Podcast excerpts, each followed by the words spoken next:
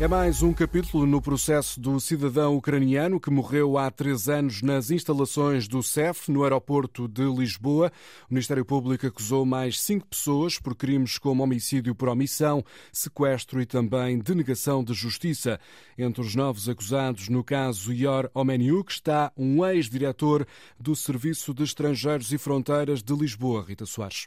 António Sérgio Henriques estava em 2020 à frente das fronteiras de Lisboa, precisamente na altura da morte de Ior Someniuk. Na acusação a que o Diário de Notícias teve acesso, os procuradores consideram que este superior hierárquico cometeu o crime de encobrimento. O Ministério Público aponta ainda responsabilidades a outras quatro pessoas, em concreto, a mais dois inspectores do então Serviço de Estrangeiros e Fronteiras e a dois seguranças. Foi há três anos que o cidadão ucraniano Ior Shomeniuk morreu quando estava sob custódia do CEF no aeroporto Humberto Delgado. Este caso já foi julgado, até já houve sentença com a condenação de três inspectores do CEF a nove anos de prisão por um tribunal de primeira instância. Uma pena que foi confirmada pelo Supremo Tribunal e que foi depois alvo de recurso para o Tribunal Constitucional. O coletivo de juízes considerou provada a agressão à vítima e o facto de terem deixado Ior Shomeniuk algemado por mais de oito horas, o que provocou a morte por asfixia. Em 2021, o tribunal entendeu que havia mais matéria para investigar e ordenou que fossem extraídas certidões do processo principal. Foi isso que aconteceu. O resultado é agora esta nova acusação do Ministério Público em envolver cinco novos elementos. Além do antigo diretor do Serviço de Estrangeiros e Fronteiras de Lisboa, outros dois inspectores do CEF e ainda dois seguranças são agora acusados neste caso. É a primeira vez que em Portugal há um processo de violência policial com responsabilidade criminal imputada por encobrimento e inação. São várias audições na Assembleia da República sobre o escândalo de abuso sexual de menores na Igreja Católica. O Parlamento aprovou hoje, por unanimidade, o pedido de audição da Comissão Independente independente que estudou este fenómeno. Também o presidente da Conferência Episcopal será questionado pelos deputados, assim como a ministra da Justiça. Os requerimentos apresentados por PS, PSD e Chega foram aprovados por unanimidade na Comissão Parlamentar de Assuntos Constitucionais, Direitos, Liberdades e Garantias. Recebeu ordem de encerramento o lar de idosos da Lourinhã, onde foram denunciados casos de maus tratos. A Segurança Social revela que os responsáveis desta instituição vão ser obrigados a fechar portas. As famílias vão também ser notificadas para que possam realojar os idosos. A informação, Alexandre Sofia Costa, é avançada por escrito. O comunicado é curto, são apenas dois parágrafos, onde o Instituto da Segurança Social diz que foram confirmadas várias das situações denunciadas e, nesse sentido, decretou o encerramento do lar e iniciou o processo de transferência dos utentes em colaboração com os familiares. Antena 1 sabe que os dados do relatório da Segurança Social vão agora ser remetidos ao Ministério Público, que já tinha instaurado ontem um inquérito. A Ministra do Trabalho também ontem dizia que aguardava pela investigação e que este lar já tinha sido alvo de investigações no passado por outras razões. O lar delicado Raminho, na Lourinhã, está sob investigação depois de uma reportagem da SIC ter denunciado maus tratos a idosos, o uso das mesmas luvas para o manuseamento de vários utentes, a existência de feridas por tratar, a alimentação pobre e feita com restos de dias anteriores e a falta de água quente para o banho tinham sido denúncias de ex-funcionários. No total, o lar tinha 60 idosos. Várias famílias já tinham retirado alguns dos idosos da instituição depois da reportagem, mas havia ainda alguns utentes no local e o processo de realojamento vai ser agora realizado de forma faseada durante vários dias. Os utentes deste lar vão ter de ser transferidos para outras instituições. Ouvido pela Antena 1, o presidente da Associação de Apoio Domiciliário Lares e Casas de Repouso, João Ferreira de Almeida, diz que apesar de não haver outra solução, estamos perante um caminho complexo. A simples mudança de quarto no mesmo lar onde estão, a simples mudança de quarto às vezes é altamente perturbador, sobretudo no, no caso do, de idosos eh, com demência. Eh, agora imagine como é que é mudar, não é de quarto para quarto, é, é mudar de lar com pessoas eh, que não conhecem de lado nenhum, que nunca viram, eh, as próprias instalações. Não deve ser fácil para os idosos, sobretudo no caso dos idosos com demência, não é?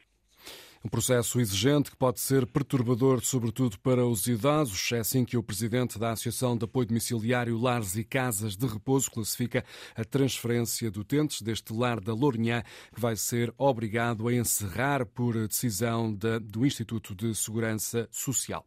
O ministro da Saúde garante que a reorganização das urgências de pediatria na região de Lisboa e Val do Tejo não vai ser idêntica à solução adotada no Porto, ideia deixada por Manuel Pizarro no Parlamento, onde está a ser ouvido pelos deputados. O ministro reconhece que o modelo de urgência pediátrica do Porto funciona bem, mas sublinha que esta região está mais bem dotada ao nível dos cuidados de saúde primários em comparação com Lisboa.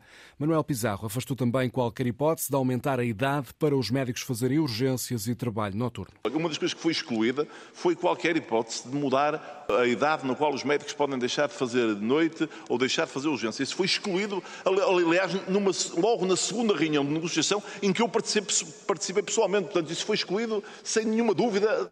Declarações de, na audição da Comissão de Saúde do ministro Manuel Pizarro, que afirmou também que respeita em absoluto a greve de dois dias dos médicos, uma greve que teve hoje início.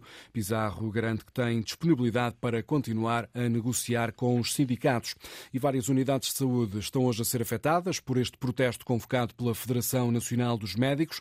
No Hospital de São João, no Porto, foram muitos os utentes que ficaram sem consulta, algumas delas marcadas há meio meio ano. Isabel Cunha. Fez mais de 60 quilómetros, veio de Felgueiras para uma consulta de neuroradiologia no Hospital de São João. Regressa à casa muito preocupada com o estado de saúde. Tenho aneurismas e, e fiquei sem consulta.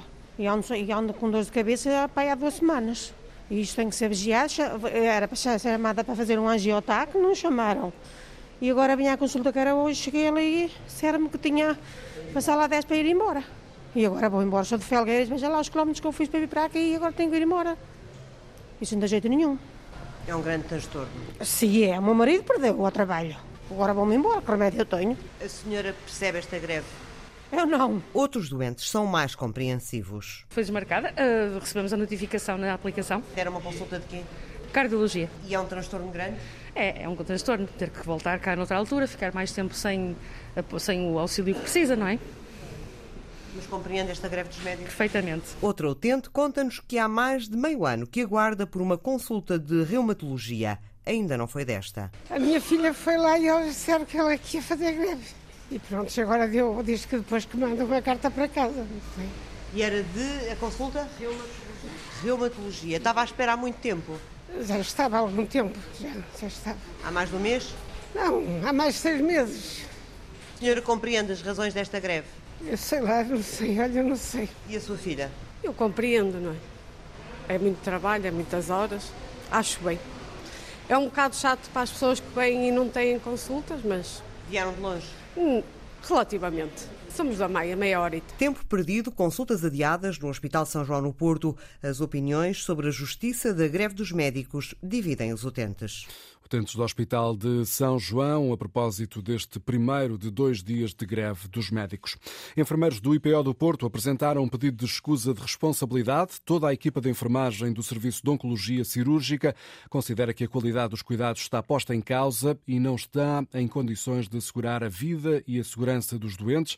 A Ordem dos Enfermeiros revela que os pedidos de escusa de responsabilidades estão relacionados com a grande pressão sobre recursos técnicos e humanos e com a falta de enfermeiros enfermeiros naquele serviço do Instituto Oncológico do Porto. O Instituto Europeu de Igualdade de Género quer que o femicídio passe a ser tratado como um crime autónomo. O sistema legal português ainda não incorporou o tema, mas este é um caminho que começa a ser feito. É o que diz o vice-presidente da Comissão para a Cidadania e Igualdade de Género, Manuel Albano. É um conceito novo, ou seja, é um conceito, uh, conceito novo do ponto de vista da apropriação jurídica, entenda-se, que é, e neste projeto estiveram envolvidos eh, em Portugal, a própria Procuradoria-Geral da República, o Dr. Rui do Carmo, enquanto coordenador da equipa da análise retrospectiva do homicídio conjugal, dando o seu aporte para a apropriação deste conceito e que se prende exatamente com isto, ou seja, uh, uh, o crime com base no género, no sexo, de matar alguém só pelo facto de ela ser mulher, independentemente da situação hum, que esteja associada depois da prática criminal. E é um conceito que não está apropriado ainda do ponto de vista jurídico, não é? E, portanto, eh, também aqui o próprio parecer do SES o refere enquanto conceito, é? não enquanto conceito jurídico apropriado, mas vai também nesse sentido e, portanto, é um caminho que se tem que fazer. O vice-presidente da Comissão para a Cidadania e Igualdade de Género foi um dos convidados esta manhã na Antena 1 no programa Consulta Pública, dedicado à igualdade de género e ao papel da mulher na sociedade, neste dia em que se assinala o Dia Internacional da Mulher. Pode estar por dias a queda da cidade de Bakhmut. A NATO admite que as tropas russas estão prestes a tomar o controle desta cidade ucraniana. O cenário foi assumido hoje pelo secretário-geral da NATO, Jens Stoltenberg. Eles sofrem grandes perdas, mas ao mesmo tempo não podemos excluir a possibilidade de Bakhmut cair nos próximos dias. Também é importante sublinhar que isso não reflete necessariamente uma mudança na guerra. Só revela que não devemos subestimar a Rússia. Jens Stoltenberg a dar como quase certa a queda da cidade de Bakhmut. Hoje mesmo o grupo Wagner, de mercenários de guerra contratados pela Rússia, anunciou a tomada de toda a parte oeste desta cidade na região leste da Ucrânia. O secretário-geral da NATO foi também questionado sobre o ataque ao gasoduto Nord Stream. A mais recente informação das secretas norte-americanas apontava para o possível envolvimento de um grupo pró-ucraniano neste ato de sabotagem da infraestrutura, mas o líder da Aliança Atlântica garante que não há certezas sobre este caso. O que sabemos é que houve um ataque contra o gasoduto de Nord Stream, um ato de sabotagem, mas ainda não conseguimos descobrir os responsáveis. Estão a decorrer investigações nacionais e acho melhor esperar por essas conclusões antes de dizermos quem foi. O que sabemos é que isto demonstra a necessidade de protegermos as nossas infraestruturas submarinas fundamentais. Secretário-Geral da NATO com algumas certezas, mas muitas dúvidas a propósito deste ato de sabotagem do gasoduto Nord Stream. O manto de gelo no Polo Sul está a derreter a um ritmo nunca antes visto. Os cientistas registaram, no mês de fevereiro, valores recorde. Foi o que demonstraram as imagens satélite do Polo Sul, obtidas pelo programa Copérnicos da União Europeia, um programa destinado à observação do planeta.